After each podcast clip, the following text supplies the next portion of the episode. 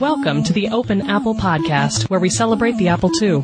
Whether you're a longtime user, a nostalgic visitor, or a newcomer to the community, join us as we share news and memories of Steve Wozniak's most famous personal computer.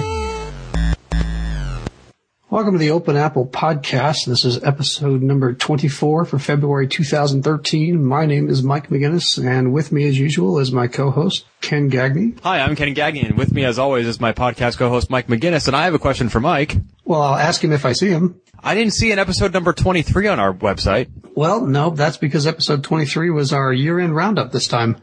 Last year we did the roundtable and we did a January episode, but this time we opted to skip that and just go right ahead to February. Are we getting slow in our old age? Well, I don't know about you, but I sure am. I think I'm getting younger. Um, I don't know about that. Hey, it worked for Merlin. I like to convince myself that I'm getting younger. Now you're just acting more immaturely is all. Well, that's what my wife tells me, yes. But you know what's getting older is this podcast. We turned two this month. I know that's crazy. 24 episodes. Wow. And then some because we've done a couple specials in there too. Yeah, every time somebody died. Yep. kind of a depressing reason to do special episodes, but Hey, anything to get our catalog built up. well, that's right. Yes. So yes, show number one aired without any preamble or forewarning on Monday, February 7th, 2011. And we have done a show pretty much every month since then. Every now and then we'll throw something in there and call it an episode just to keep the streak running. But in general, yeah, this is, remains the Apple II community's only co-hosted podcast. And only currently uh, active podcast as, as I understand it. Well, I suppose that's true. I mean, there are lots of other podcasts about retro computing, which includes the Apple II. But as far as Apple II specifically, what were the other ones? There was one megahertz and A2 unplugged. Right. And, uh, obviously A2 Unplugged isn't on the air anymore. And it's been a while since, uh, we've seen a one megahertz from my, my other podcasting co-host Carrington. So Yes, uh, he did a show in July of 2011, and then again in July of 2012. So maybe this July it'll, it'll become the world's only annual podcast. there you go. I'll, I'll hit him up for that next time, uh, next time I talk to him. How's your no quarter going? Uh, it's going great. We do that weekly, uh, but it's easy because we only do about a half an hour instead of the show, which goes on and on and on and on. um, and it's fun because we every week we talk about uh, a different classic video arcade game. And he and I compare scores. Lately, he's been kicking my rear, so to speak. But um, I'm hoping my luck will change with this next game. Ooh, what game is that? Well, I can't give that away. It's a secret. Fine, I guess I'll have to subscribe. You'll have to listen to find out.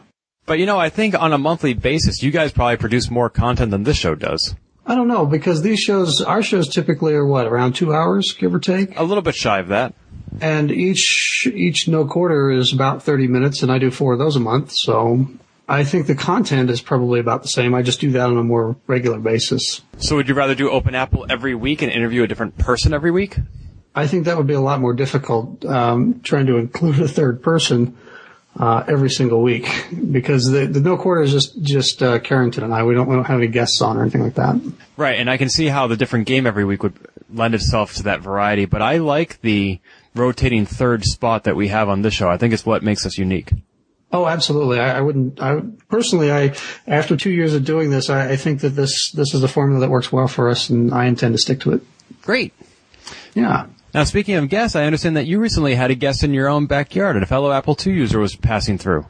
I did. Uh, Egan Ford, aka the Data Jerk, uh, was in town for some business uh, related stuff. He listens to both this podcast and to No Quarter. So hello, Egan. Uh, we hung out for a while at uh, the local barcade called the, the One Up in downtown Denver, um, a place with which I think you are familiar, Ken. Oh yes, I've been there many a time, including with you. Yeah. So uh, he stopped by and dropped off a couple of 6502 assembly language programming books, and I gave him his prize for winning the, the Tuesday trivia contest on my blog, and we had a good time. Excellent. Now you opted to go to the one up and not the two up. Uh, we did. He was staying in a hotel in downtown that was uh, within a couple of blocks, so he was able to just walk over. Uh, the two up is a little bit further away from from downtown Denver. And it is quite the good arcade, but I think one up has a slight edge as far as offerings go. It's it's a larger space, um, and so they can fit more games in there. And they've upgraded it. I think since the last time you were there, at least with me, uh, there were booths in certain places. Those have been replaced with games. Um, and I, I found that as I return, I'm seeing that they're rotating games in and out, which is nice. Oh, interesting. I wonder where they're coming from. Uh, I think they have a warehouse somewhere of games, and I'm sure that they swap them out between the two up and the one up as well. I wonder if any of those games are part of the deal that they got when they bought Twin Galaxies. I don't, I don't know. I thought Twin Galaxies at that point was pretty much just a website and uh, uh, an IP, but I could be wrong. No, I think you're right. I'm just wondering if maybe Twin Galaxies had a warehouse with some games and they just didn't have any space to put them out.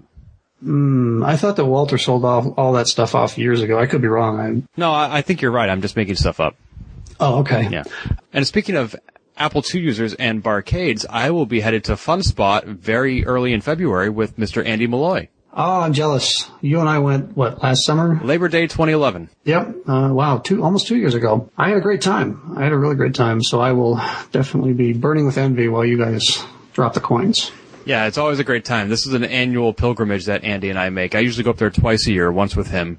It's in the middle of the winter, so it's not a great time to be exploring this summer vacation land. On the other hand, it's not very crowded either. We'll probably hit up Pinball Wizard on the way home, and we're hopeful to be having dinner with the director of the documentary Going Cardboard. Neat. Have you ever seen that film? No, I, I haven't. I've heard about it. It's one that's on my need to watch list, but I haven't got to it yet. Yeah, it was edited by Jason Scott, but but directed and produced by a young woman named Lorien Green. She she lives in the New Hampshire area, uh, which is where these two arcades are. And our professional paths crossed recently, but we haven't met. We've only exchanged Facebooks and tweets. So I'm hopeful that we'll finally get to put a face to the name. And I also emailed uh, Gary Vincent, who is one of the proprietors at FunSpot. I'm hopeful that we'll be able to pin him down and maybe speak to him in a professional capacity for a few minutes. That'd be nice. And if not, he'll probably be at Penny Arcade Expo East, PAX East, occurring in March, which Andy and I are going to, as is Wayne Arthurton and another Apple II user I have to tell you about. It looks like you hung out with an Apple II person as well. I did. I hung out with Paul Hagstrom, who was on this show back in August. I met him for the first time at Kansas Fest 2012, and he lives right in Boston, not too far from me. Oh, nice. Yeah, he is a professor at BU, and he had to get some materials from MIT's library, which ties in well with a recent change in my life. On Christmas Eve, I gave my two-week notice at Computer World magazine. And why did you do that? Well, I'd been there for six years, and I felt it was time for a change, so I uh, sent out some resumes looking for a job focusing on uh, website administration and content and social media. And I got a gig with MIT Medical, which is an on-campus healthcare facility whose clients are the students, employees, and employees' families. So everything from a 17-year-old genius to a 90-year-old retiree. Neat. Yeah, I'll be the, a web producer in their marketing and communication department. So I'll be running their internal and external websites on Drupal, as well as their social media presences. Now, as an employee of MIT, does that mean you get to, to take classes there for free? Uh, there is some tuition benefits, that's true, but I think the real benefit comes from working in the same campus as Nick Montfort and Tim Berners-Lee. Oh, that'd be nice. Yeah, I actually already saw one of them as I was crossing campus, and I understand the other one makes himself known on a, on a variety of email threads, so it's not uncommon for you to just be uh, leaving a message somewhere, and all of a sudden you have a reply from the inventor of the World Wide Web. Wow, that's wild. Yeah, I'm very excited. I also started teaching at Emerson College. I mentioned that previously. I'm teaching an undergraduate course in electronic publishing. I started my students off with some history of the internet, which was kind of mind blowing to them. I brought in this super heavy hard drive I had on my Apple II what that was all of 300 megabytes. And I had them pass it around. I told them I'll be very sad if you drop this.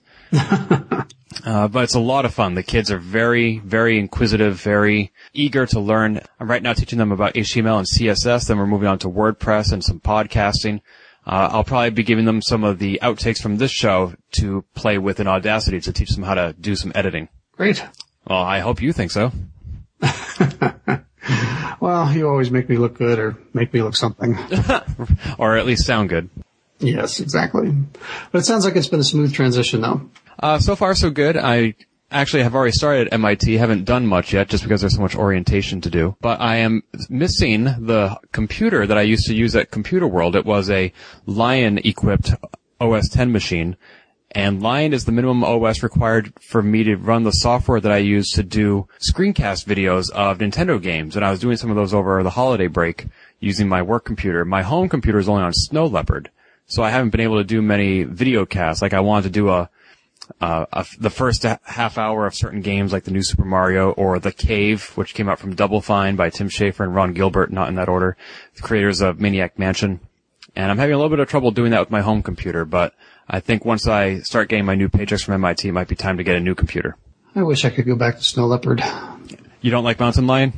Uh, the switch over for me from Snow Leopard to Lion and then to Mountain Lion has been problematic. I'll just leave, just leave it at that. It, it hasn't been very smooth. Yeah, I'm thinking what I might do is partition my internal hard drive and install Mountain Lion on one of them, and just boot into that when I need to run the one application that requires it.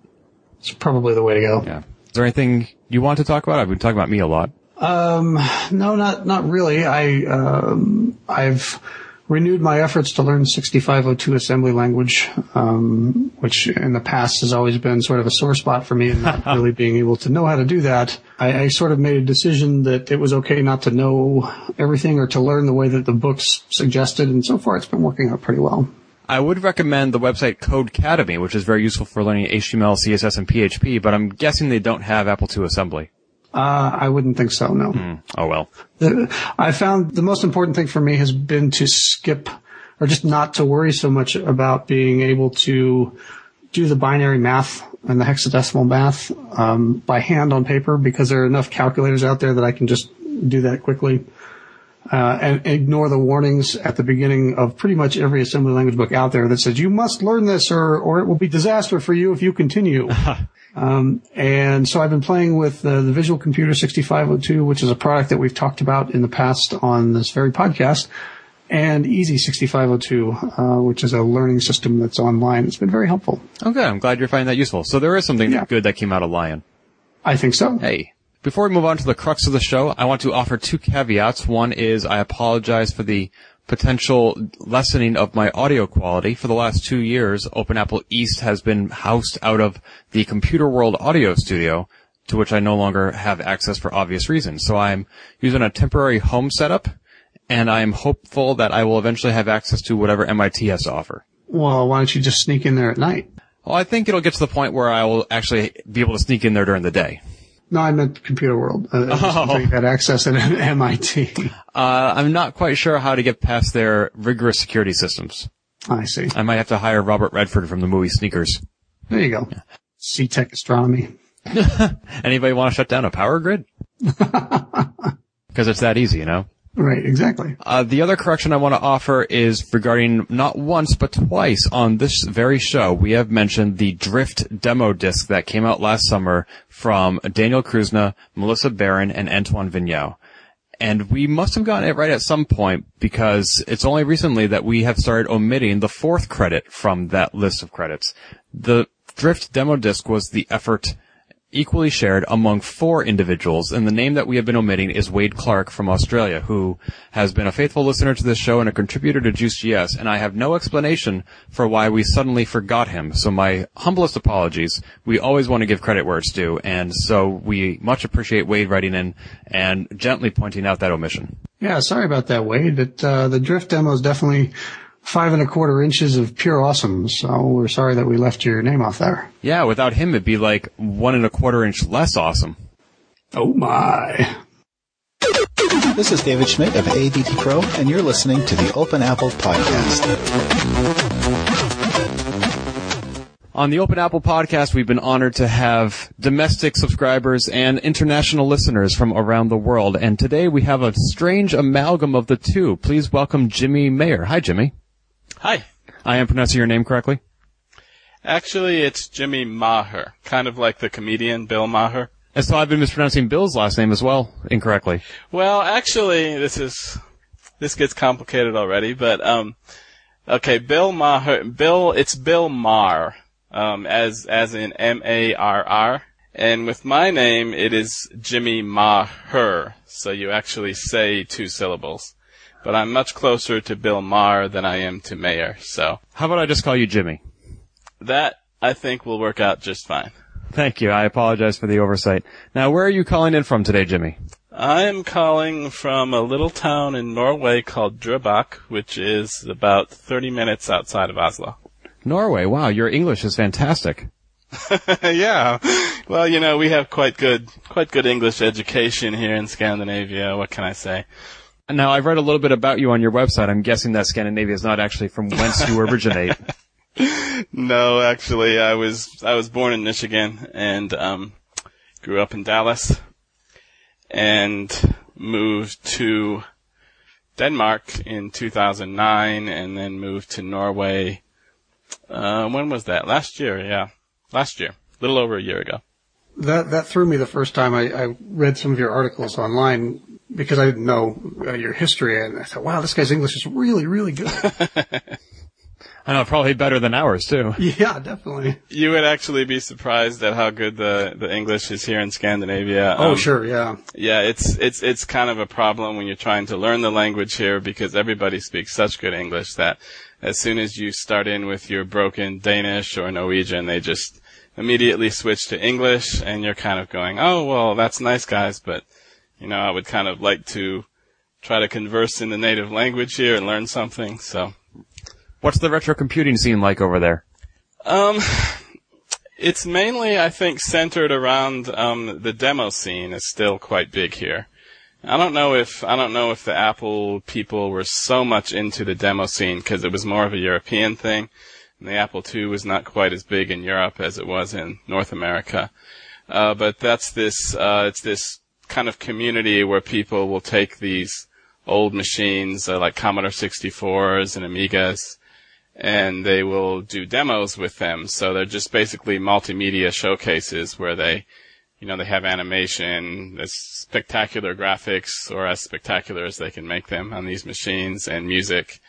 And it's, it's something that's been going on for, oh, 25, 30 years now. It's, it's, it's quite a hotbed here in Scandinavia. Not like it used to be because, um, you know, of course the people are not using the old hardware as much as they used to, but, um, that's still kind of what Scandinavia is known for, I think, amongst retro computing people. Do you have a local community of Apple II users? Uh, not that I know of. I, Apple is, the Apple II is just never had a big presence here. Um, the, also the, the Commodore machines were very big and the Sinclair machines, um, the, that came out of Britain. Clive Sinclair's, the, um, Sinclair Spectrum were very, very big here. Actually, the guy that, the guy that developed Linux, uh, Linus Torvalds, I think I'm pronouncing that right, actually grew up using Commodore machines. So the Apples never became quite as big here until really more the modern era. You know, now everybody has the iPhones and iPads and Macs are much more popular now, but I don't believe the Apple II was ever had really a, a major presence here. Well, fortunately, that's not where you grew up. You had plenty of opportunities to get introduced to the Apple II. Tell us a little bit about your background with the machine. Well, I actually um, grew up in kind of a. I was exposed to quite a number of the early computing platforms when I was young. Um, I actually, my first machine that I owned personally was actually a Commodore 64, but yeah, I know. But um, at the same time, really, even I believe even before I got that machine, uh, my sister's boyfriend, um, he bought one of the earliest Apple IIe's that came out. This was would have been when I was about 10 or 11 years old. And so I played around on that machine a bit, and he had actually bought that machine for his business. He owned a construction company. And about a year after he bought the machine, uh, the construction industry in Dallas sort of tanked and he lost his business. So he ended up selling the Apple to my father, who bought it, you know, just to do the typical stuff, word processing, correspondence, and so on. And so I was in the really privileged position of having a Commodore 64 in my bedroom and then a Apple IIe in the office. So I kind of learned to appreciate the strengths and the weaknesses of all of the platforms early on. I also worked with IBM clones quite early um, in school, so so I kind of hopefully have a little bit more balanced perspective rather than being just a fanboy for you know for one maker. And not that there's anything wrong with us fanboys. No, of course not. Now, did you stick with these machines throughout your computing career, or was there a time in the last 10 years when you're like, I need to get back to my roots? Um, the machine that I really, really loved more than any, and this is also going to be controversial on an Apple podcast, but that was actually the Amiga. I got my first Amiga in 86, and I just loved that machine. And so I used that machine until actually there's some point in the early 90s when it just became obvious that it wasn't viable anymore commercially.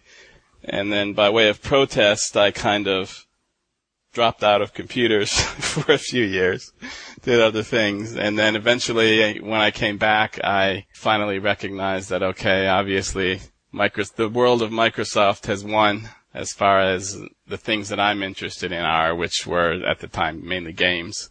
And so I actually bought my first PC clone and I've pretty much worked with Intel hardware ever since then. Um, actually I, I hadn't, I hadn't used an Apple II in many years until recently, but then the last couple of years I've gotten into the scene on the blog, um, and I've kind of relearned a lot and learned a lot that I didn't know at the time, and it's it's really enhanced my appreciation, I think, for the platform and the culture and the just what amazing technology it was in its time. So I've actually uh, been reading your blog for a little while now, uh, Jimmy, and I, I got to tell you, I really love the the articles, the the depth that you go to in exploring the history, not only just talking about the games that you're playing, but the companies behind them. I, I, I enjoyed the early, for example, the early Zork coverage and, and how you talked about Infocom and, and the people behind that. How did you get into, how did you decide that that's what you wanted to write about in your blog? And when you, when you do these articles, what kind of research goes into this? I mean, the, the stuff that you write's uh, very very in depth, obviously, and very detailed. How long does it take you to prepare one of these articles? You try to break that up and take that one Sorry, step at a time. yeah, we could. That's the next two hours there. but, no. Um. Well, the this the story of how the blog happened was actually kind of by accident. I when I, when we first came to Denmark, the plan was that I was going to use. I had actually just uh, negotiated a book, uh, negotiated a book contract to write a platform studies volume for MIT Press that is now out on the Amiga. And I used the first, oh, year to year and a half that I was living in Denmark, uh, working, working on that project. And then when that was finished, I kind of felt at loose ends a little bit. I didn't know, I wanted to keep writing, but I didn't quite know how to go about doing that, so to speak. I started the blog not in the beginning entirely knowing what I was going to do with it. And uh, if you, like the people that were reading from the very beginning, um, which were not very many, may remember that I did some music reviews, some movie reviews, and I kind of was just hunting around for something, and um, for my forte, so to speak. But then I got quite interested in the history of a game that I think all Apple II users will remember called the Oregon Trail. And that was a, I got, I got very interested somehow or other in, in the history of that game, which is really fascinating. I mean, that game came out originally on an HP mini computer in 1971. And it was done by a teacher, um, for his high school class. He wrote this game to try to illustrate, you know, the challenges of traveling on the Oregon Trail for the settlers going from east to west in the pioneer days of America. And as I started looking, I realized that the oldest version of that game that existed was one that had been published in uh, one of the early computing magazines called Creative Computing from 1978. And I just started wondering, well, can I find an older version somewhere? So I got in touch with some people that have worked, they're kind of like the HP mini computer version of the Apple II retro computing community. Um, they have worked to preserve the history of these machines and they've actually archived a lot of the early backup tapes from actual system installations from 1970s, early 1980s and so on. Just an absolute treasure trove so I ended up talking with these people and we started looking through these old backup tapes, these old images to see what we could find. and um, we actually found not quite the Holy Grail, which would have been an Oregon Trail from 1971, but we did find one from 1975 or 1974, right in that in that area. That that itself was quite amazing to find because, of course, this game later went on to you know become such a just a perennial hit on the Apple II, and I believe now it's even on um, tablets and phones and so on. And it's just been such a such a continual presence in uh, you know in games.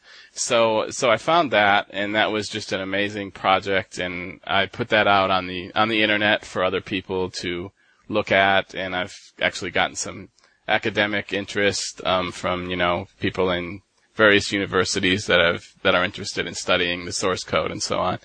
And that was really uh, exciting. And from there, I kind of just wanted to keep going.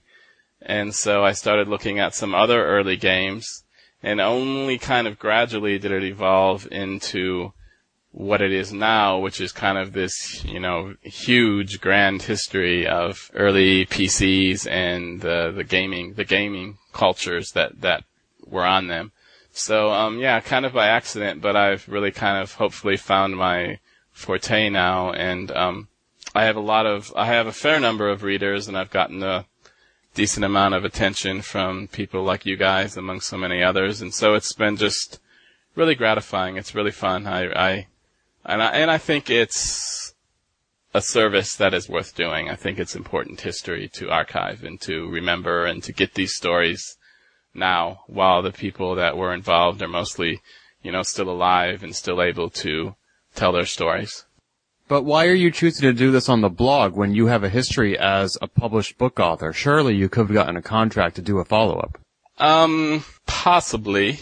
Um, one, one problem is that when you work with a publisher, you kind of always have to work on their terms. You know, you have to do something that fits within uh, their their established frameworks. So, for instance, when I was doing the Amiga book, which you know, I, again, I think that was an important project. I'm very happy with it. Um, but I was also working within the framework of this MIT Press series uh, called Platform Studies. So I was a little bit bound in, you know, the how much detail I could go into as far as, you know, I just had a hard word word limit in the end and and so for this project, I kind of stumbled into it as I related, and then I really find it a gratifying way to write, um, because you know I get almost every day now. You know I get a few comments or emails or something, and I find that that it's writing can be very lonely work, and when you're working on a book um, without any feedback for months at a time uh, you kind of always reach a point where you're saying, God, you know, is this really any good? What am I doing here? And so the working with the blog makes it a little bit more of a social experience and kind of keeps my spirits up and gives me enough positive feedback that I feel like, okay, you know, people are reading, people like this, and, you know, this is, this is worthwhile.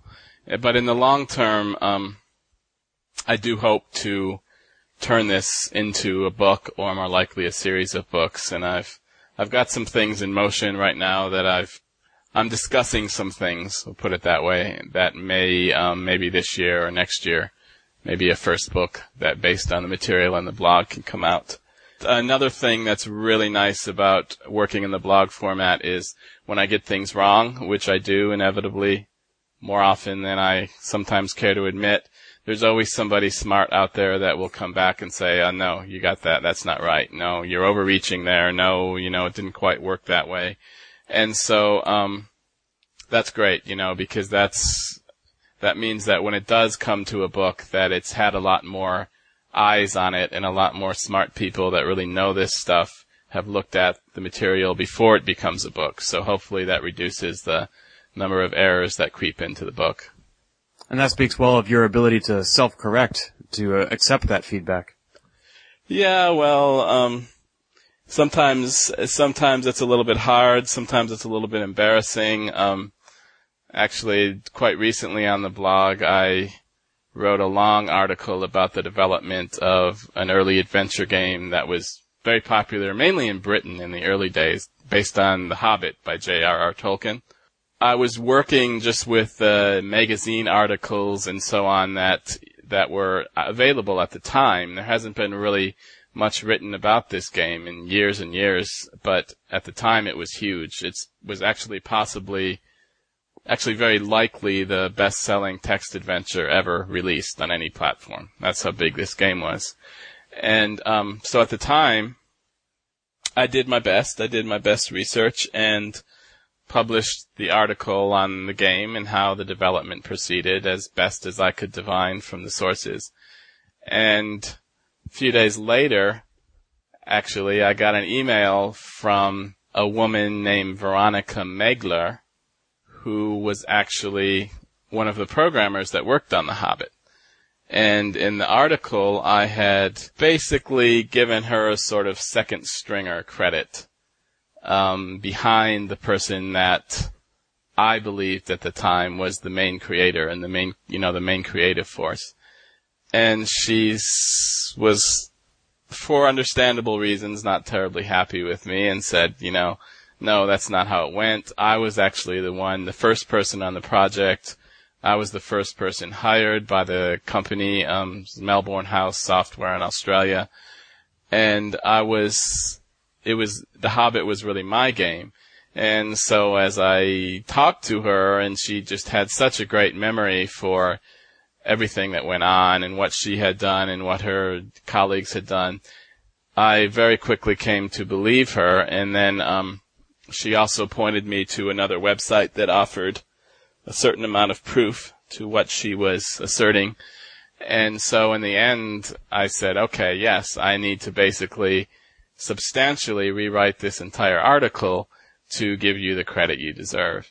And in the end, um, that's what I did. And I also wrote a little mea culpa blog post in it, you know, saying that, hey, I got this wrong. Please read this article again. And, um, you know, apologies to everyone affected here, but, you know, I get things wrong sometimes. And when I do, I just have to try to go back and get them right because I think that one problem with video game journalism is that there's not a lot of attention given to getting things right. And so I really, really work to get everything as factually correct as I can make it, which doesn't mean I'm always 100% correct, but it's, it's definitely the best I can do. Going back to the, the Amiga book for just a second, I, I bought that book middle of last year and read it probably in about a day, day and a half. And it was a really great book. I loved it, and I can't wait to see more uh, from you. Thank you. And you've written other ebooks, don't you have one on interactive fiction? Yeah, um, the, my only, uh, quote unquote professionally published book is this Amiga book that was published by the MIT Press. Um, the book on interactive fiction is something that I actually originally wrote uh, back in graduate school as a as kind of a major project, and I published. You know what? Actually, that was my that was my not my graduate school. That was my undergraduate thesis. Yeah, that was my last project as an undergraduate.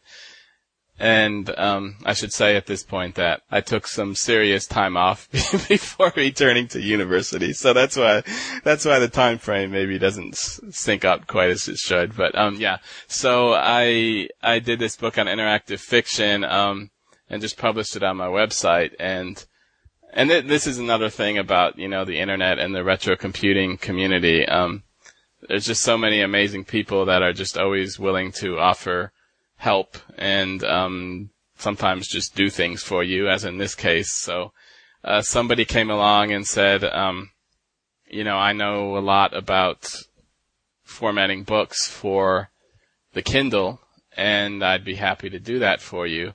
So he actually created a version of the of the book, quote unquote book, that um, you know can be read on the Kindle e-readers and also on other e-readers, the two it's in both of the two major formats um, that are used by e-readers today. So yeah, that was great, and um, that's that's something that it's it's a little bit when I read that one a little I'm a little bit embarrassed in a way sometimes because you know no writer likes to read something that they wrote years ago because we like to think we're always getting better, but um, I still get some positive feedback on it, so hopefully it's not too atrocious. Well, for what it's worth, I'm happy to go back and read things you wrote years ago. Your blog posts are so voluminous that I'm regularly falling behind. And, uh, oh, thank you. And, you know, I, I don't know whether or not I want you to keep writing because it feels like I'll never catch up, but I'm so, I'm so glad that you are. Jason Scott recently gave you a really nice plug and I hope that he, that sent some additional readers your way and that your audience continues to grow and that you continue to provide this fantastic content. I really appreciate it. Yeah, well, thank you very much. And that was, as you said, very great of Jason to offer such a, basically an extended, you know, a promotional piece for my blog. And I, he has so many readers, so many more even still, you know, than I do. So yeah, that, that was, that was great. And my traffic is slowly creeping upward all the time. So that, that's gratifying as well. I think it's safe to say that both of us are really big fans of your work. Well, thank you so much. Yeah, you just need to monetize this stuff. Get on Kickstarter. well, I'm hoping that um, maybe we, maybe if I can get a book out this year or early next year, then um, can start to see some income from it that way.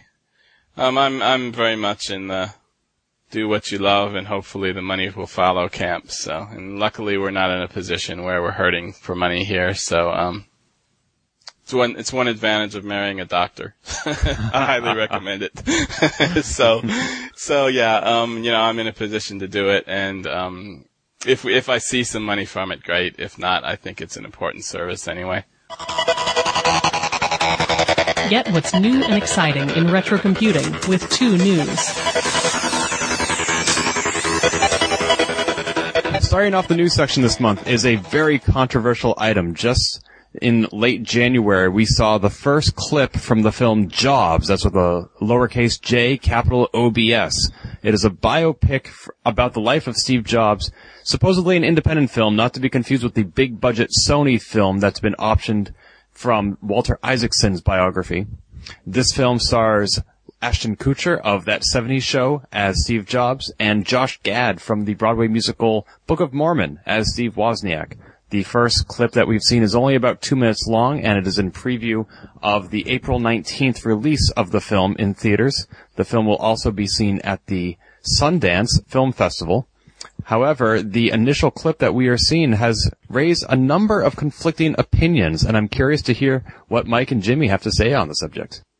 Well, I should just say to begin with that I'm suffering from a little bit of Steve Jobs fatigue in general the last couple of years, there's just been so, so much on him. And it's not that I want to minimize his contributions, which were of course huge, but um, I get a little bit frustrated with kind of the mainstream perception that he essentially created the modern world.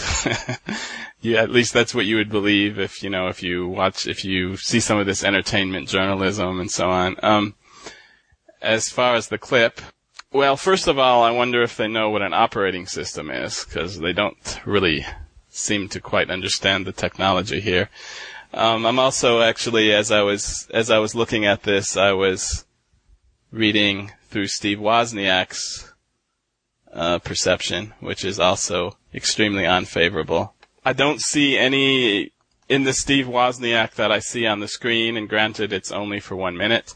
I don't see a whole lot of the Steve Wozniak that I know from his autobiography and from um, the various other published sources on on his life. Um, certainly, I don't see any of his trademark humor. Um, I don't believe that he ever would have worn a suit, at least not at least not voluntarily. so um, my my feeling here is that this is just going to be a very typical Hollywood reaction um, to things that, frankly, they don't understand all that well. And so I will probably be giving this one a pass unless I hear some very good things about it from other people. I'll preface my comments by saying that this is something that I, I probably will see this anyway and then complain about it loudly and bitterly. Uh, my perceptions from the clip were that this is not Kutcher trying to be Jobs. This is this is this is Kutcher being Kelso of that 70s show being Steve Jobs. well, and what strikes me is that they they really went out of their way in in when they put the stills online of him in costume, they went out of their way to make him look as much like Jobs as possible. But the performance is nothing like Steve Jobs. There's, he did not do any. It doesn't seem to me that he did. It made any effort at all to try and mimic the mannerisms, the speech patterns, anything like that. Um, and I, I now, granted, I didn't know obviously Wozniak back then, but Josh Gad's portrayal of Wozniak doesn't seem to be uh, anything like the Woz that we know now. And maybe he has changed over time, but that seemed way off too. Yeah. So, um, but as Jason Scott posted on the Apple II enthusiast Facebook group, this is not a this is not a movie for um, vintage computing enthusiasts. This is a mainstream type movie. So, Well, I, I just I just get the feeling that this movie is going to be very typical in that it's going to get everything wrong that it possibly can. And you know, it's it's funny um whenever whenever I see any depiction of computing in you know on tele in television or movies or what have you, it's always just makes me angry because it's always so wrong. I was having this discussion with my wife recently um, because, as I said, she's a doctor, and uh, unfortunately for her, there are a lot more doctors on television than there are computer people. So, you know, she's always just, every time we watch television, she's always complaining that, oh, that's not how it works. What are they doing? Why would you do that? And like pregnancy th- scenes are the ones that drive her insane because she says a woman does not look like that when she's having a baby and you know like she's pushing or or or doing some sort of athletic exercise or something you know it's and then and then when the baby is actually born it's the baby is always like 2 months old you can always tell it's not a newborn baby you know and so there and so I think for all professions or for all people that really know their subject that this is just a constant kind of source of annoyance. I guess in the end, my reaction to the movie is that I don't have any confidence that they're going to do any better than the norm. Um, the, it, it seems like they're just using words that they heard somewhere and plugging them in and figuring their audience won't understand. So we just use the words operating system and nobody will know what we're talking about anyway. Well, you know, that's fine for maybe 90% of your audience won't, but there are some people that will, and my, my feeling is that it doesn't take that much longer to try to get some of this stuff right. And you can preserve the, as much as you want of the drama. You know, of course you're going to make things possibly more dramatic than they, than they really were, but, um, still, you can, you can get the basics right, and it's, it's it's not incompatible with also having a good movie. So I just don't understand why always in these kind of productions it has to go this way. It's a constant source of frustration for me. Yeah, and it's it's kind of funny too because in some areas they really did go out of their way for authenticity. They they contacted Mike Willegal and bought a bunch of his Mimeo uh, one Apple One replicas to put in the film, and the Apple Twos that are in the film are the are real Apple 2s Mm-hmm. So there's there's this mix of, of really really technically accurate, authentic, and then script that's that's dialogue that's just completely off base. And maybe it's because they they they initially approached Woz um, and wanted to hire him to be a technical advisor on the film, and he said no after reading the script. And you have to wonder if that would have been different if he had signed on to to provide some sort of uh, historical accuracy to to their production. Yeah, yeah. Um, you know, I, I also find that it, it really seems that the people that that write movies they don't really understand what motivates a person like Steve Wozniak. They don't like the hacker mentality is just not something that they're really can connect with somehow. And so it the the end the portrayal in the end always is just somehow wrong.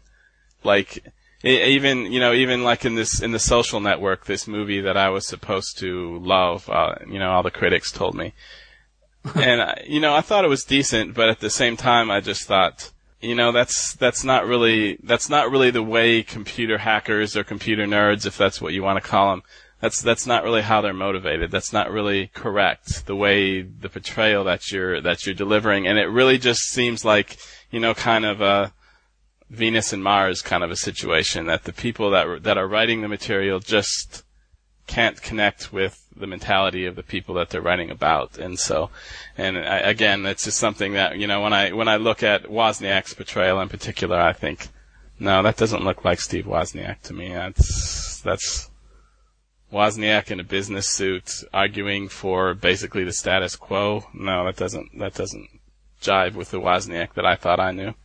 Yeah, that doesn't sound anything like him. Uh, I am prepared to be disappointed by this film, but I'll probably see it anyway. And then later on, there's a second Jobs film that's that's written that's being written by Aaron Sorkin, who is actually the guy who wrote The Social Network. Yeah, yeah. That was is consulting on, and, and maybe that'll be better than this one. Although the description of that, I guess, is that it's just going to be Steve Jobs doing three different presentations throughout his career. It's all going to take place him on stage. So I don't really know what that's going to look like either. Yeah, well, I, I, I kind of thought that, that that one may have more potential in spite of what I just said about the social network. um, just just because I think maybe the format is so much more innovative. Um, this this one that we have just viewed, it really does seem like a typical Hollywood biopic. And I think by centering on, you know, just those three occasions in Jobs' career, um, maybe just maybe the format will lend itself to something that, you know, even if it's whatever its status as, you know, as history, maybe at least it will make a better film. Well, um, I think maybe I'll just stick to my Pirates of the Silicon Valley DVD. I'll cry softly to myself or something. Well, if you ever happen to want to see a movie that really does get it right to a surprising degree, um, there was a British production that was on the BBC about uh, Sinclair, Clive Sinclair, who was kind of the maven of early British computers, and his arch rival who founded Acorn Computers. And it may be the context may be a little bit hard for you know for Americans to get into because those computers were never popular in North America, but they actually do really get the mentality right and they do a really good job of getting the technology mostly right with a certain amount of dramatic enhancement, which I'll grant them. And that's actually called Micromen. So if you or any of your listeners ever want to see that, you know, you can do this right and still make a good movie, check that out. It's called Micromen. I definitely will. Thanks for the suggestion. Steve Weyhrich, who runs the Apple2History.org website, has announced that his book, uh, Sophistication and Simplicity, The Life and Times of the Apple Computer, will be uh, will be published on April 1st, 2013. It's available now for pre-order from Amazon.com for $18.97. That's a $10.98 discount from the list price of $29.95. And will there be an ebook? There will be one, but not at on April 1st. Okay. That's always that's always my problem with these book releases that come from America, um, especially the you know the more hobbyist oriented stuff. Is it's just very hard for me to get them in Norway, and I only usually travel to America once a year now, so I'm always like, yeah, give me an ebook, just give me an ebook, and solve my problem there. Still waiting for an ebook on the Atari, the Business is Fun, the new 800 page book on the history of Atari that just came out. Right, the one by Curt Vendel. Yes. I think I want the ebook version of that just because I don't want an 800 page book on my shelf. yeah, I understand that. I wonder if the April 1st uh, release date of the book has anything to do with the date of incorporation uh, of Apple Computer, which was April 1st, 1976. I doubt that the publisher is thinking that deeply about it. Well, we just hope it doesn't have anything to do with April Fool's Day. That's true, yes. As far as I know, the cover that is currently being shown on Amazon.com is just a placeholder, and the actual cover is still to come. Well, wonderful. I'll be looking for that one. With any luck, you'll be hearing a lot more about this book in the upcoming issue of Juiced.GS. We'll be having an interview with Dr. Steve regarding the process of turning a website into a book and why he's chosen to do so now at this time after spending 22 years compiling the story and making it available online for free. Well, that sounds like that might be of special interest to someone on this podcast. So, You might crib a few notes and steal his style. yes. Well, if nothing else, you can have one of your fans buy you the book and ship it over, and you can just pay them like PayPal or something. well, I the problem is not is not buying things; it's paying the shipping price to get it over here. so, the Norwegians have a tendency to be quite harsh with their customs duties as things come into the country. So, usually I end up paying about thirty percent more than I expected to when I order something. But surely you have family in the United States that you come to visit occasionally. Can't you stock up then? Yeah, that's exactly what I do, but that that means I have to wait in some cases almost a year to to get the goodies that I want and then I have to have room to carry them all home in my suitcase. so. Well, as far as waiting a year, I don't think the history of the Apple II is going to change that much. Well, the only problem is that, you know, all all of this great stuff is coming out and it always seems to come out right after I move past a point in my blog where I say, God, you know, if I had had that source, I really could have made that article even better. So, so that's, that's my only dilemma, especially like with this Atari book. Shortly before the book came out, I had written quite a bit about Atari and then the book appears and I'm thinking, oh, okay, well, I could have really used that as an additional source, but I guess that's always going to be happening, so not much I can do about that. Yeah, I'm especially curious to know why Dr. Steve went with a traditional publishing route when folks like Kevin Savetz and David Greelish and David Finnigan have all gone the self-published route. A lot of them used Amazon Create Space, including Stephen Emond, who did the Ultima Ultimate Collector's Guide. David Greelish used a different service.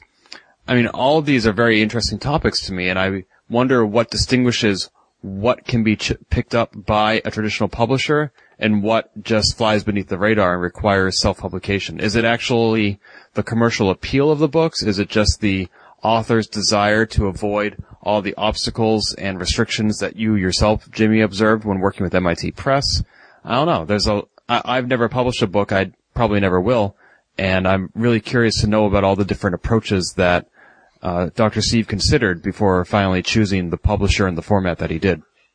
Well, I think that you gain a lot of benefits from working with a publisher. Um, just just having professional editors go over your manuscript is huge. I mean, MIT, MIT for my book were they were just amazing with that. Um, you know, I had a I had an editor assigned to me who literally literally went over every word, every comma, every mark of punctuation.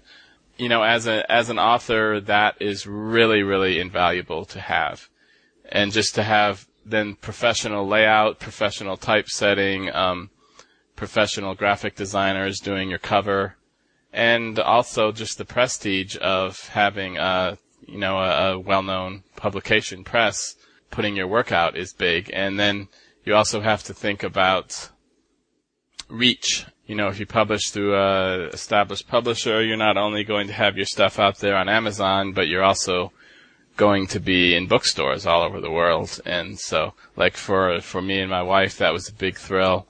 The first time that we actually went into a bookstore and we could see my book sitting there on the shelf, you know, that's that's that's a cool moment mm-hmm. when you're for a first time writer. Um, but I think that the as you alluded to and as I alluded to, the other side of that is that you do kind of have to restrict yourself more to the formats and the topics that your publisher is looking for. And, you know, it may be that there just simply aren't enough people interested in reading an 800 page history of Atari or an extended history of the Apple II uh, to justify a major publisher making that investment.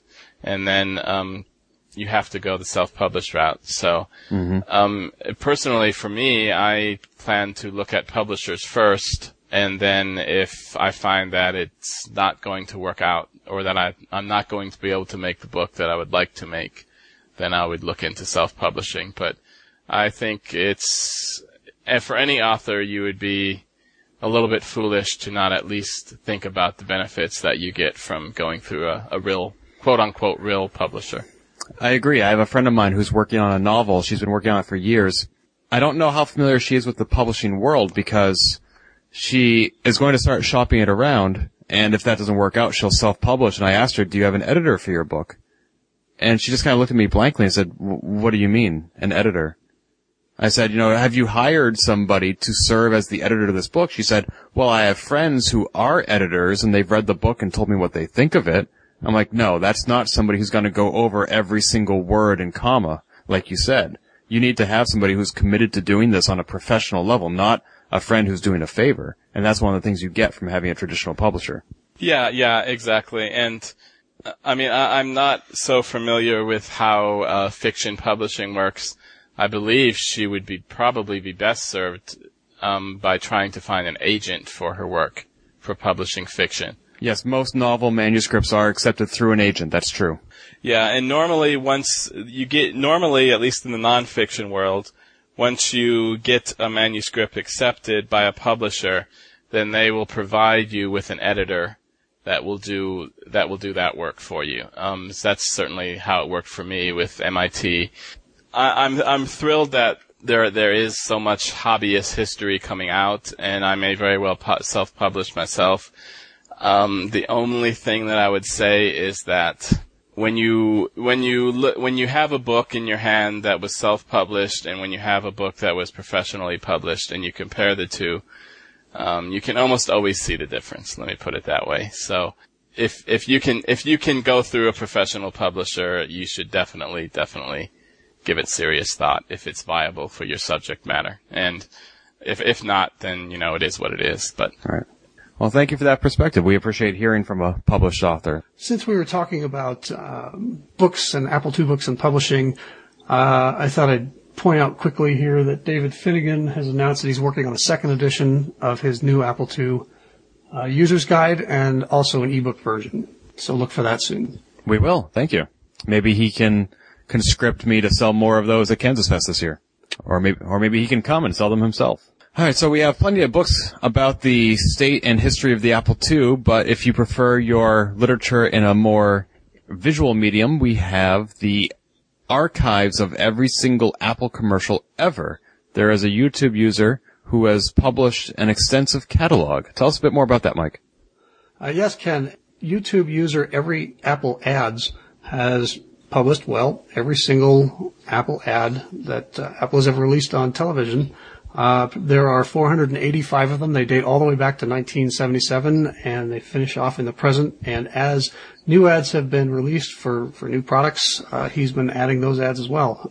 Some of them are uh, of lower quality than others. Um, I have not watched every single one of them. I found that I think I've seen all of the Apple II era ads already. Um, and the current ones don't interest me that much. What what I find most interesting are sort of the in between years when Steve Jobs wasn't there. The ads for things like the Newton uh, and other products that either didn't do very well or didn't last very long. Have you taken a look at these, Jimmy? Um, I have actually. Like you, I haven't certainly haven't watched every one. I actually just learned about this archive yesterday when you sent me the email link. so, so I haven't had a great deal of time. You this, stay this, up for hours and hours watching. Well, no, my dedication wasn't wasn't quite that extreme. But um, I was actually. This was another case where I said, "Oh, geez, I wish I'd known about that when I was writing my last few articles." Um, because I actually. I actually, um, uh, maybe two articles ago, I wrote quite a long article about the Apple Lisa project, which was the predecessor, as Apple people I'm sure know, to the Macintosh. At the time, I had I had been reading um, from a number of published books on Apple's history about this, and quite a few made reference to the various Lisa advertising campaigns. And um, I kind of, in a sort of cursory way, I kind of looked on YouTube for what I could find, and but I didn't really come up with much mainly Lisa unboxings and so on. And so now, of course, again, this is a situation where I'm looking and going, "Wow, I wish I had had that just a few weeks ago." Um, now, so, are you the are you are you the type of blogger that that is okay with going back and updating your articles as you find new information, or do you write it and then it's that's how it is? I struggled with that a little bit in the beginning because, you know, I was I kind of had a feeling like, well, if if when I make a mistake, if I just quietly correct it, then is that somehow, you know, dishonest or something? And uh, over time, I've kind of evolved to the point where I don't worry about that so much. If somebody if somebody points out a mistake in the comment section, which happens a lot. Um, whether it's just often it's just you know I a typo, but in other cases factual errors or or matters where even in in matters of opinion where I overreach a little bit. Um, then I will always make sure to leave that comment there and say, you know, thank you, and I'll, I'll correct it in the blog in the post itself, and go ahead and make that correction then. But um, for stuff that I find normally um, I don't worry too much now about making additions or corrections. That said, I don't really go back and completely rewrite articles that I wrote earlier because I'm always excited about what's coming next, and that's kind of what I've done before. Kind of seems like old news to me. Um, Okay, I fair. think, yeah, well, I think when I actually start going over this stuff with an eye towards pulling it into a book, that that will be a good opportunity for me to maybe add some material that was not available to me at the time or that I just didn't know about at the time and maybe flesh some things out, particularly the early articles where I didn't quite know what I was doing as far as the grand project of what the blog was going to be. So, yeah. But I want to say again though that what an amazing, amazing resource that is that, that he's come up with. That's just, I mean, to, to have that kind of history at our fingertips is just unbelievable. I mean, uh, even t- 10 years ago, certainly 20 years ago, it would have ju- just been incomprehensible to people that we have that at our, at our fingertips. And even, you know, in working on the blog, I should say that so much of what I write is just dependent on the amazing work that people are doing and just archiving and preserving this stuff. Jason Scott, especially, I have to give a huge shout out to. Um, the the work that he's doing in preserving all of this history, the magazine scans that are available on archive.org now, um, just just amazing work, and it's just I just am so thankful for the people that do this very very thankless often work. Um, that you know their names aren't known, they're often not recognized, but it's it's amazing stuff that they're doing. It, it kind of surprises me a little bit that Apple hasn't demanded that these be taken down. Um, and I, I get that it's advertising, but you know, Apple has this has this uh, um, has this rep for uh, making people take things like that down, even when it would make sense for them to leave it up. So it's kind of neat to see that these haven't that, that YouTube hasn't ripped them down yet or anything like that. Yeah, when we put this item on the spreadsheet for this episode, it was 485 videos. Now it's up to 496. And this YouTube user is not creating playlists of videos other people have uploaded, whether or not these commercials were already on YouTube. He is uploading every single video himself, so they all exist on his account.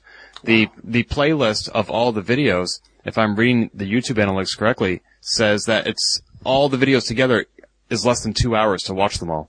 I guess that would make sense because they're TV ads, so they're going to be 30 seconds to a minute. Yeah, the standards the standard spot is has always been 30 seconds. So Right. Yeah, so you could knock all these out in an evening. yeah, then you would I don't know where your head would be at the end of that journey, but Must buy Apple. you would probably just be completely confused. But Uh, but I'll tell you one company whose products weren't getting purchased, and that's Atari. Last summer, Mike and I had a, uh little tiff over whether or not this company actually is 40 years old, and yeah, uh, the name is 40 years old. I think we can agree, but the company is not because the it's changed names so many times and been bought by companies that weren't Atari, and then just changed their name to to take advantage of this name that they bought.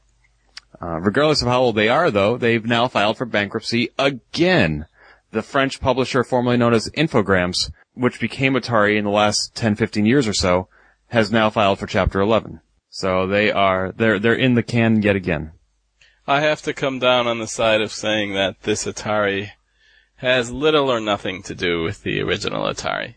As far as I'm concerned, uh, Atari died in the mid 90s.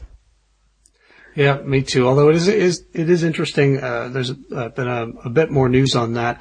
The U.S. sub company, I I guess, or property, uh, whatever you want to call it, part of Atari has filed in U.S. court to be separated from the Infogrames um, bankruptcy filing, so that they can continue to do business on their own as Atari. So they live on in, in after all. Right. Well, th- that's what they filed for. Who knows if it's actually going to happen? So we, we may still get an updated version of Custer's Revenge? I can't wait. In all fairness, that game was never developed or published by Atari. That was Mystique that made that game. But still, Well, that was back when anybody could make an Atari game and sell it. right. Yeah, that was that was when the end was fast approaching. Custer's Revenge was kind of like the trumpet of doom. Yeah. And now anybody can be Atari. The name is for sale every other day.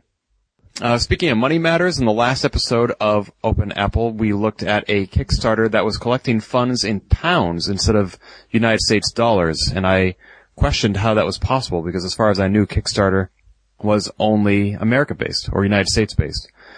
I did a little bit more research on that, it was very easy to determine that yes, actually, Kickstarter is in the UK. They launched on October 31st, 2012, Halloween, and they published some statistics that after their first month, the calendar month of November, they collected two million pounds uh, from 45,000 backers and successfully funded 30 projects. So if you are in the United Kingdom and you want to get in on the Kickstarter action, whether it's creating your own project or funding somebody else, you can now do so. So speaking of new projects, there's an old project that we recently took a historical look at, and that is the Elk Cloner. Mike, take it away. Yes, the the 30 year old computer prank uh, that eventually became the first first uh, known computer virus, Elk Cloner, was written by Rich Skrenta. The humorous British website, theregister.co.uk, has an interview with him. Uh, talked, and he talks about what he was doing and, and why he decided to write this program. A couple of years ago, when I was working on the Amiga book, I actually had occasion to research that just a little bit, um, because amongst many other things, the Amiga was known for its viruses. And so I kind of started asking, okay, where, you know, where did this idea come from? Where, where did viruses originate? So I actually, actually dug up that information on the Elk cloner. It turns out that, it turns out that the idea was actually really widely discussed in academia during the 70s that, you know, this should be possible to do this. But then it took a American teenager to come along and actually, and actually implement one in the real world. So, whatever that means. Yeah, but, um, it, it is funny because the first virus that appeared on the Amiga as well, um, was very similar story. It was just a, just a teenage prank. Um, you know, can we do this? And, um, from there, of course, a lot of people that had much more malicious ideas suddenly had an example to work from, and from there, there were just a just a whole smorgasbord of viruses out there that just did horrible things to your computer. So, yeah, from teenage innocence can come some pretty diabolical stuff. Skrenta says Elk Cloner created a rattling noise when the program started. If a disk was infected, you could hear it. If you inserted an infected disk in an Apple II, you can hear the head swoosh around, an audible signature. It would infect a new disk if the machine wasn't rebooted. If an Apple II was rebooted every time, Elk Cloner wouldn't have spread, but given people's computer habits, it spread like crazy. Sounds like not much has changed between 30 years ago and today, frankly. The weird thing about the virus sort of I actually want to call it the virus industry because, you know, there are the viruses and then there's this whole infrastructure of people making money cleaning up the viruses. And it's kind of a, it's kind of a weird symbiotic relationship and you kind of wonder, you know, do these, I, find very frequently the, the sort of rhetoric around the viruses, you know, that they're so dangerous, they're going to destroy your computer and so on. Um, it's a little bit overblown, I think, even on Windows platforms, which are, of course, always been the worst target. But um, I kind of, I kind of wonder about these companies that are now making the protection products for the viruses. You kind of think, well, do they really want the viruses to go away, or would, or is a lot of this fear and loathing sort of coming from them? But that's just me being a cynic, so. Well, it certainly, it certainly is to their advantage uh, financially for there to be continued um, virus development. Yeah. Now, I don't, I don't want to, I don't know, I certainly wouldn't go so far as to say they're out there developing these things themselves and then, and then releasing, uh, the fix for them. But it's, it No, no, them- absolutely it, not. It, it doesn't do them any harm when a new virus comes out and, and people buy their product to take care of it. Yeah, and it, it doesn't it doesn't do them any harm when all of the articles appear in the press saying, you know, new virus out that will destroy your computer and you have to get protection and, and on and on. I, I, I've always found that if you just use a modicum of common sense and a minimum amount of protection, that uh, you'll be pretty much fine. Well, you know what we need to support those antivirus companies? We need new viruses, especially for the Apple II. And maybe that could be a good retro computing challenge. Or I'm whatever you call up it. Right now with that. The Retro Challenge Winter Warm Up is now underway. It, this is an annual event. It occurs, the Winter Warm Up occurs every January, and then there's the actual Retro Challenge, which occurs over the summer, and this is an opportunity for programmers from around the world to participate in retro computing programming on their platform of choice. You don't have to be at Kansas Fest. It doesn't have to be done in a week or on a certain computer. Uh, but it's possible by the time this podcast airs, the entries will have closed because the contest runs January 1st to January 31st. Now, I have never entered this contest because I don't consider myself to be a programmer. You've tried in the past, haven't you, Mike?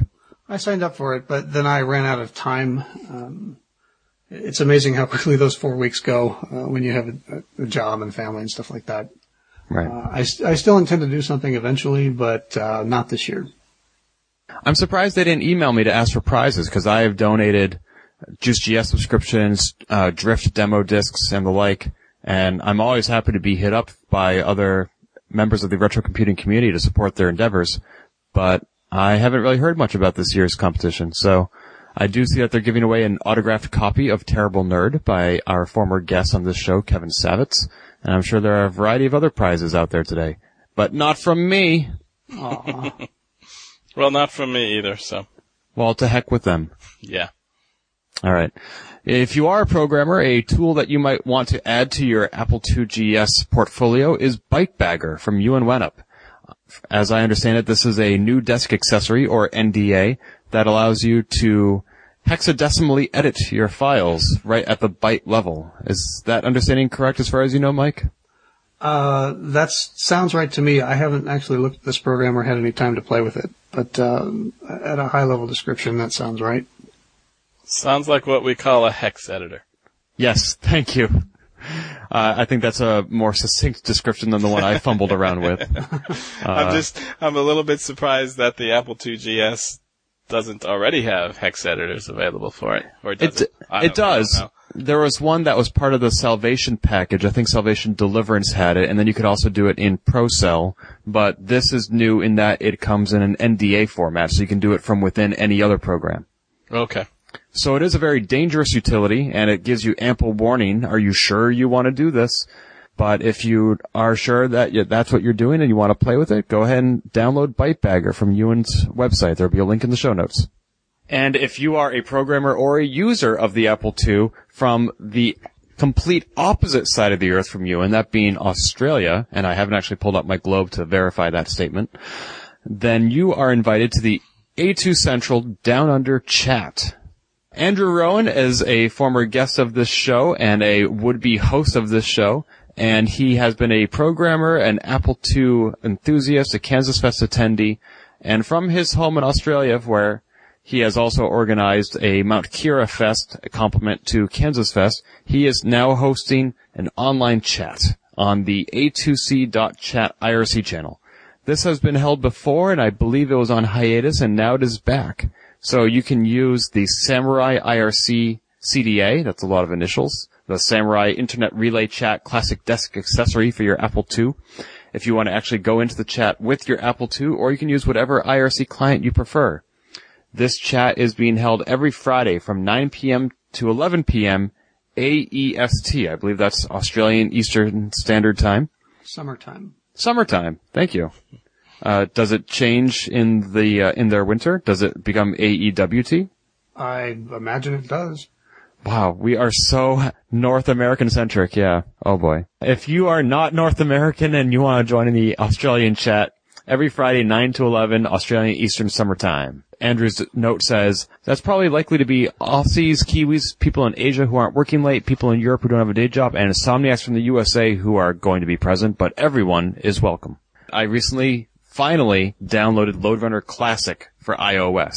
This is a game that came out for Windows Phone 7 last summer, six months ago, and just finally came out for Android and iOS devices. It is all 150 levels of the Apple II version of Lode Runner with the original graphics, and it plays fantastically. It is just as much fun as I remember Lode Runner being. They have not changed anything unless you want to change it. You can layer on the soundtrack on top of the sound effects or disable it. You can change the color scheme. There's a very strange magnification option you can enable that allows the screen to scroll a bit so you can focus on the area of the level that your character is in.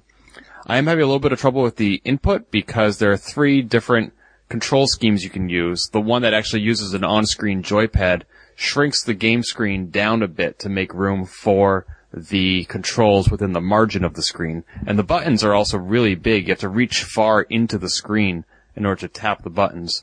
But overall, I really like it for four bucks. If it's even, if it's even that much, you can't go wrong. Uh, have either of you tried this version? Uh, I have not. Um, I will just say that I'm really happy to see so many of these old retro gaming classics coming to the tablets and the phones now. It, it's really it's really nice to see these games being kept alive. Um, there's actually there's also a really good version of the old classic text adventure Transylvania, um, also available on the iDevices, the iPhone and the iPad. Um, should say graphics should say text with graphics adventure. So um, Hmm. maybe some of your listeners might want to check that out as well. Yeah, I think I remember Carrington reviewing that game on one megahertz. Mike, have you played Lode Runner Classic? No, but it's on my list um, of games to buy. Mhm. Uh, it, it is nice to to hear that, especially considering how poorly the Karateka remake went, and, and kind of, um, it's nice to see that uh, Lode Runner has been updated successfully in, in, a- in a way that people like us want to play it. For a game like Lode Runner that's three to four bucks, I just buy it off the bat without thinking about it. For a game like Choplifter on Xbox 360, which is ten to fifteen dollars, I don't buy it until I know I'm going to play it.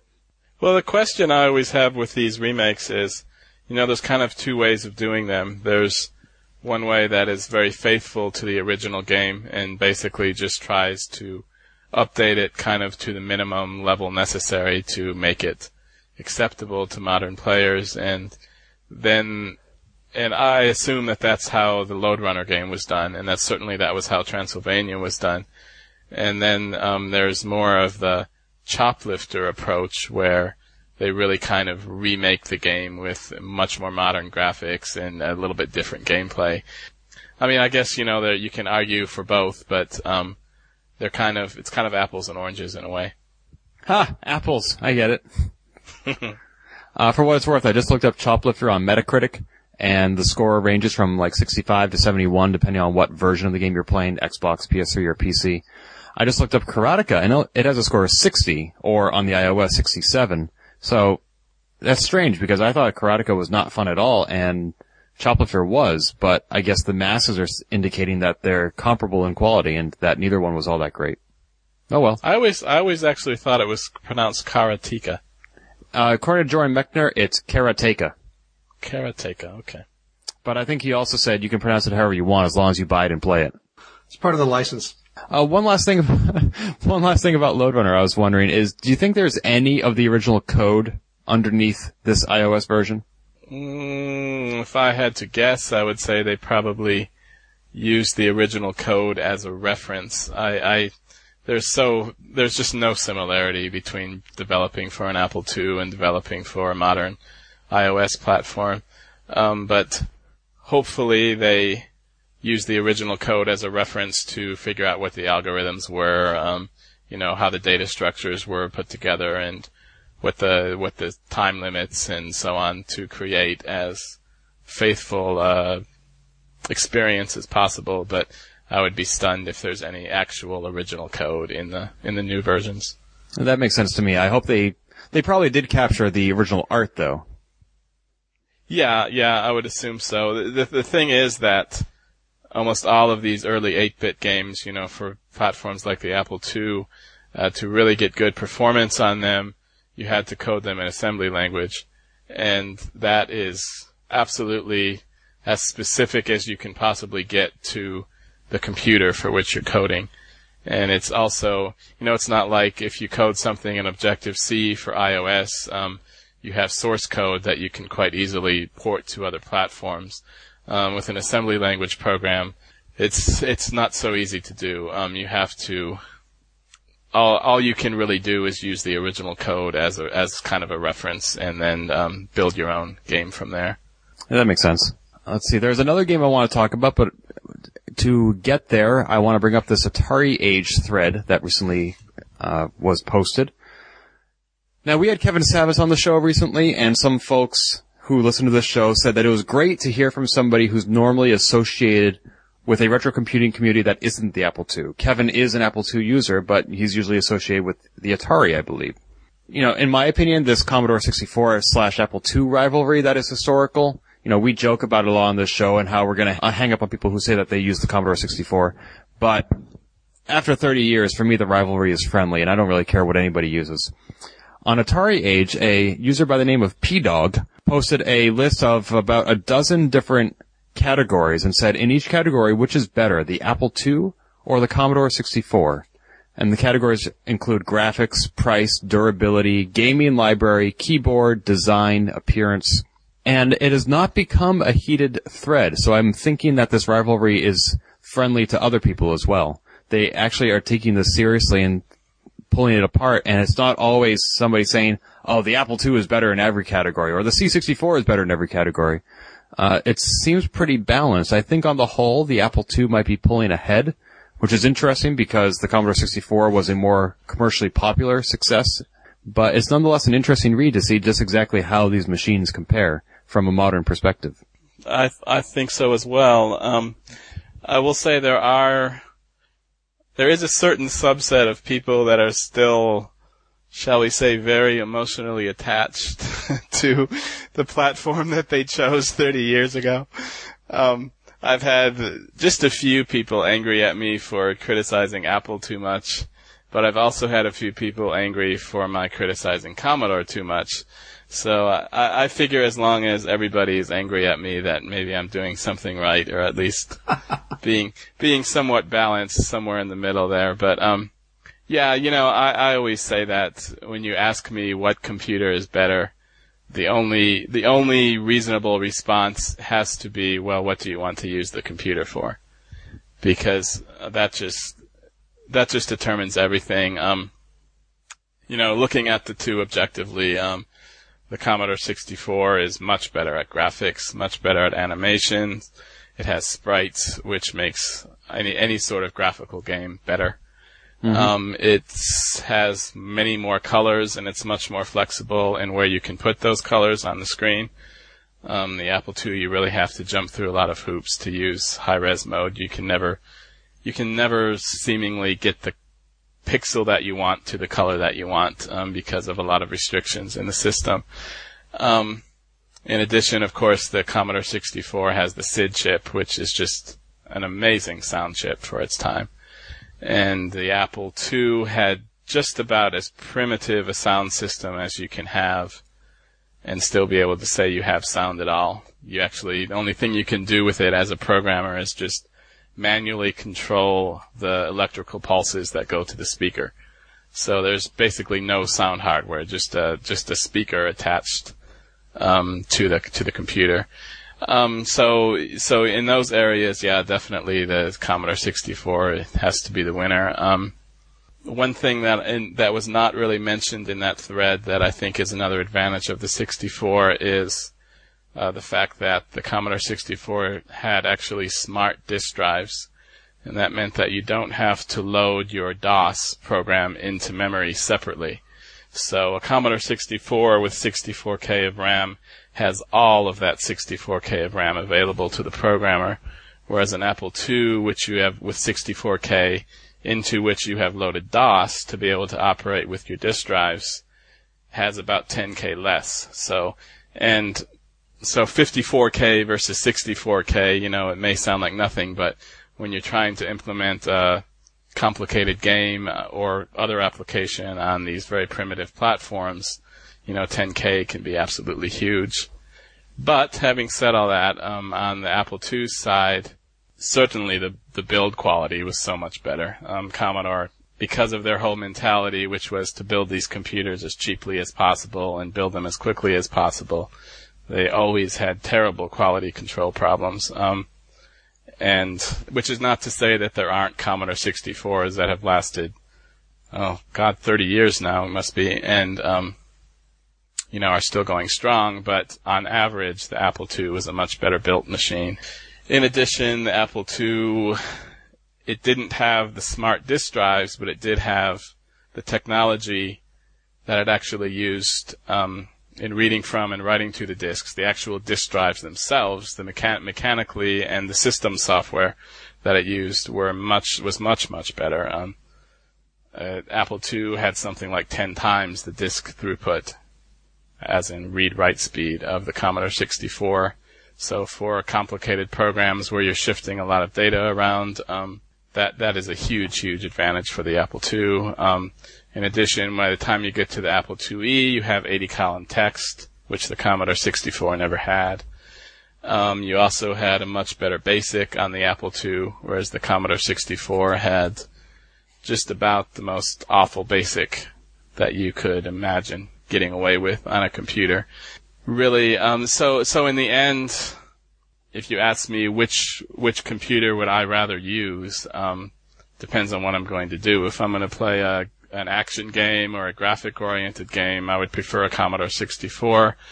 Um, if I'm going to try to get some sort of serious work done, I would probably prefer the Apple II. Even some, even for some types of games, um, if I'm going to play like an Infocom game that's all text anyway, then I would take the Apple II with 80 column text and fast disk access over the Commodore 64 any day. Um, maybe even if I'm going to play a complicated CRPG game or something that's going to be have a lot of disk access, then the superior Apple II disk drives will sort of outweigh the better graphics on the Commodore 64. So, yeah, um, again, it it just comes down to what you want to use the platform for, and um, I think most people have kind of put the computer wars behind them. I, I always try to take a balanced perspective on the blog and point out the strengths and the weaknesses of all of the platforms that I look at. And I think most people accept that in, in these days. Um, there's a few people that, as I said, get angry at me still, but for the most part, I think we're beyond that. So th- thank you for that thorough analysis of the C64 and the Apple II. The thing that really caught my eye about the Commodore 64 is regarding a game called Super Crate Box. This game was last mentioned on this show in April of 2011, which was our third show ever with Peter Neubauer. Super Crate Box had come out for PC and Mac on October 22nd of 2010.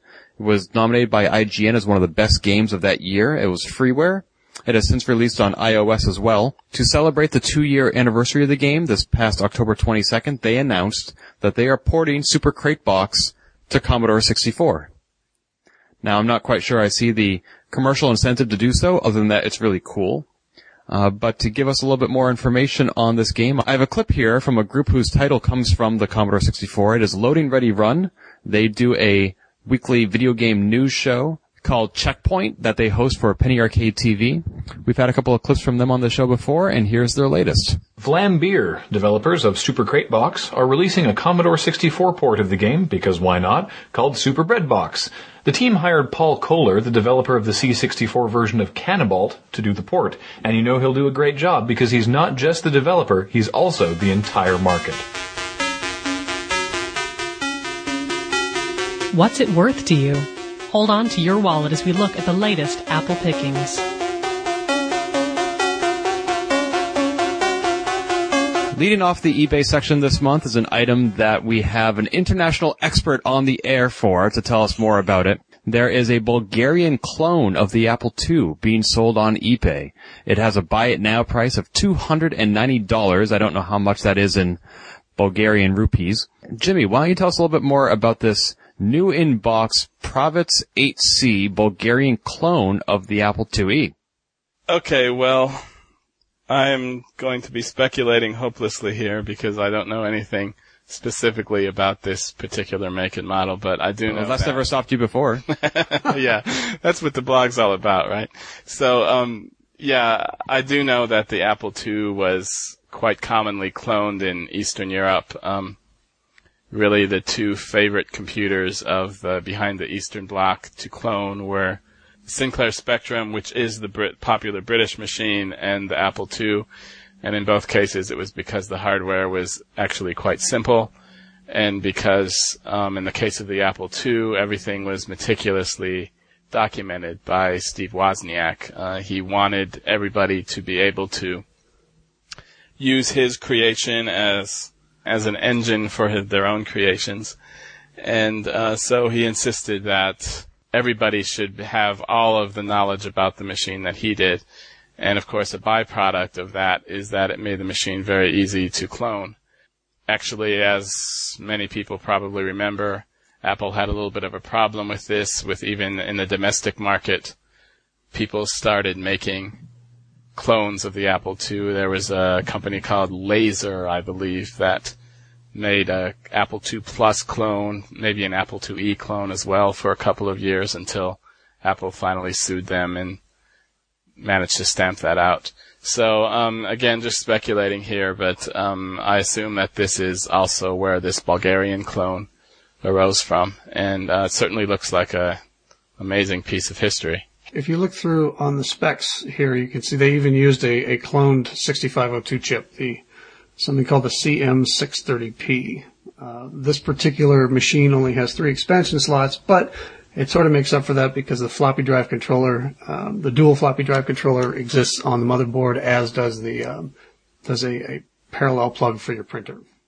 I actually have a Romanian friend uh, who, of course, grew up in communist Romania, and um, he his first computer was a Sinclair Spectrum, uh, Eastern Bloc clone of that machine, and so so these machines were everywhere behind the Eastern Bloc. Usually, the technology was about five years behind uh, where the, where they were at in America, because it would take that long for the Eastern European governments to kind of, you know, get their hands on the computers and strip them down and look at the schematics and clone them. But yeah, it's it's a fascinating um, aspect of retro computing, and I think something that is still kind of understudied. Um, maybe it's a future area of collector interest in the years to come. Or an ebook. yeah.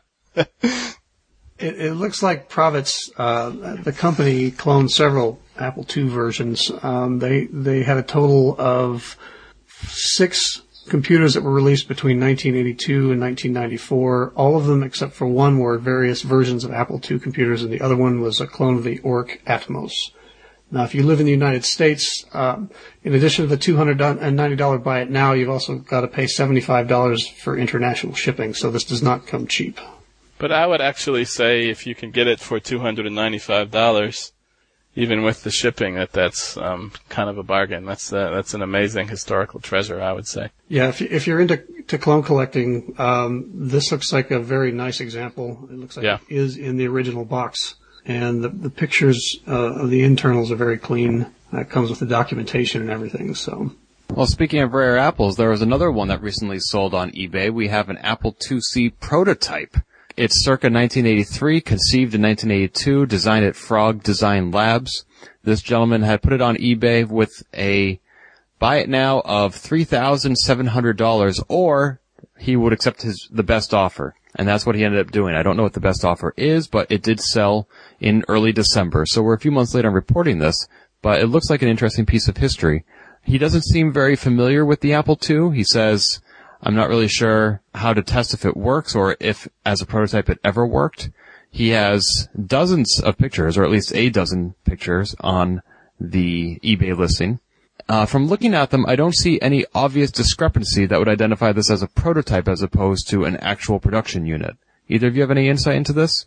Uh, there are a few things um, that I that I see. Initially, the the Apple, the, the rainbow Apple logo is in a different location doesn't obviously have any of the the markings, the Apple IIc logo up in the corner or anything like that.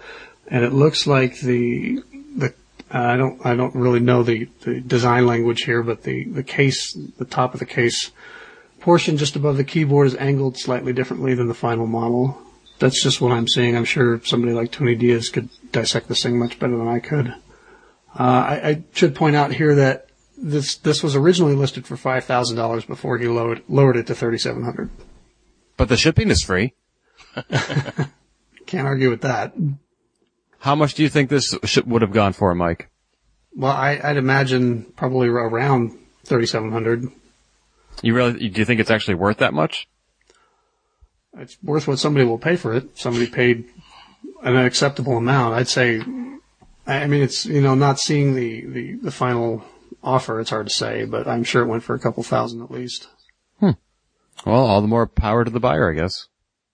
Yeah, I would just want to check that one out very carefully before I before I put down my money on that one. But um, Yeah, and unfortunately, a lot of, like like a lot of these eBay items, they they disappear into a private collector's uh, into a private collection, and we never see or hear from them again. So we don't get a chance to look at them or analyze them because you know there there are a few people out there that'll take them apart, photograph them, and and blog about it, but most people don't do that. Wherever this came from, wherever it went, it was briefly on eBay and popped up on our radar and was an interesting piece of history. I hope it found a good home. Me too. maybe we'll see it again someday. Yeah, Christie's selling for a quarter of a million, Yeah, in a hundred years. right? Probably not in our lifetime. Or the next time somebody famous dies. So this next item isn't quite, this isn't about a specific item necessarily, as it is a, number of items that were allegedly stolen from Sellam Ismail. Now, if, if you listen to the show or you're into retro, uh, computer collecting or technology at all, you know, you probably know who Sellam is. He, uh, founded the, the VCF shows and he owned a very large ext- and very extensive and complete collection of computer, uh, vintage computer equipment that he kept in a warehouse uh, in the San Francisco area. And it looks like he got a he fell behind a couple of months on rent from the warehouse that he was using, and he ended up in some sort of conflict with the landlords who then took a bunch of the equipment that was in the, the warehouse and gave and sold it to a local recycler who is now selling this gear online um, on eBay. The, the, the seller's name is TVR Sales, um, and we'll post a link in the show notes. Sellam has been posting uh, PDF scans of his legal of the legal documents that he's been filing. This I guess has gone to court and has gotten pretty nasty. So, and that's really unfortunate to see. So is stolen really the right word here? Well, I, I'm not sure, and that's I posted about this on uh, A2Central, and that's why I put a question mark at the end of it because I don't know if this is you would consider this stolen or not. It, I guess it depends on whose side that you take in this. And granted, we're only getting Sellam side at this time, so just if you're going to bid on this stuff, just be aware of what you're bidding on. Yeah, I mean, given that background, I would avoid bidding on these items, not because I believe I'd be doing a great injustice by participating in the auction, but just because I don't want to get in the middle of it. Right. Yeah. If it's in the United States, I think if you if you buy stolen gear, you're not legally you're not going to get arrested and carted away or anything like that. But the gear can be confiscated, and, and you and you won't be and you won't be compensated for that. Well, besides the legal implications, I just wouldn't want to get on anybody's bad side. And there's that too. It's a small enough community. Yeah. He's been posting on the the classic computing mailing list about how unhappy he is about this and kind of making not so veiled threats that if you buy this, he'll track you down and, and reclaim his gear. Unless you're, well, that kind of disincentivizes me from buying it in order to give it back to him. Right. Yeah. There's, there's, there is some discussion about how he's been handling this whole thing. It, it Interesting. just sounds like a really ugly mess that you probably want to avoid. And yet here we are talking about it. well, it's yeah. I mean, I think people should know about it, and it's it's disappointing because there's you look you look at TVR sales and you're like, wow, there's some really great gear there, and then you realize where this came from. It's kind of- Right. it's, it leaves a bad taste in my mouth. No, I was kidding. I agree that we should be offering this public service announcement. I just hope that by doing so, we're not taking sides. I I don't think we are. I don't think so either, but that's not necessarily for us to determine. It's for the people whose sides we are or are not taking. Those jerks. Let's just hate everybody. I'm all right with that. What do you mean you're alright with it? You already do it. Uh, I have to learn from the master. So I think that pretty much brings us to the end of our eBay section and to the end of our show. I think it does. Jimmy, do you have any parting shots for us? Any announcements that you've been holding off until the very last moment?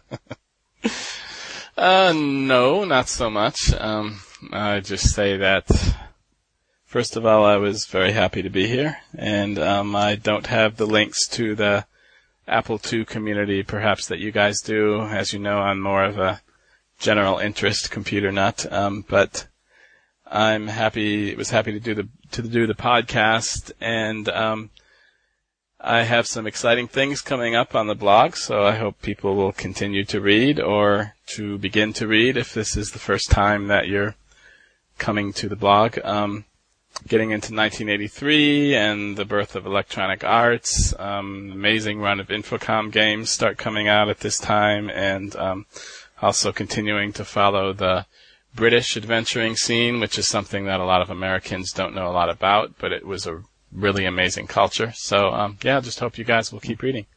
And as soon as you come out with a book, whether it's a hard copy or an ebook, whether or not it's commercial or free, you let us know. We'll be happy to plug it because we want people reading your stuff. Well, thank you so much, and I'll I'll certainly do that, and we'll we'll definitely stay in touch. Excellent. I hope we do stay in touch because since due to your geography, chances are we won't be seeing you at KansasFest anytime soon. no, I'm actually going to be in America um, in April, just a little bit too early. We're taking my German in-laws on an extended road trip around the Southwest, so that's going to be my big visit to America for this year. All right. Well, if you happen to have some spare time and are looking for Apple II users to meet up with wherever your travels take you, let me know and I'll put you in touch. Okay, thank you so much. I'll remember that.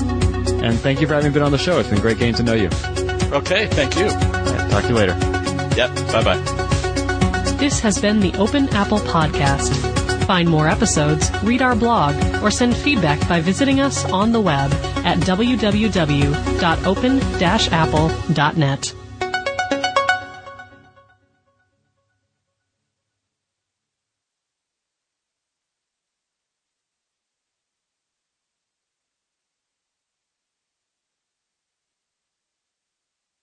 It's just, just, just wonderful to be getting into this era now where, where sound systems are so capable at last. Um, no more just beeps and farts and so on. Farts? I, what what instrument makes farts?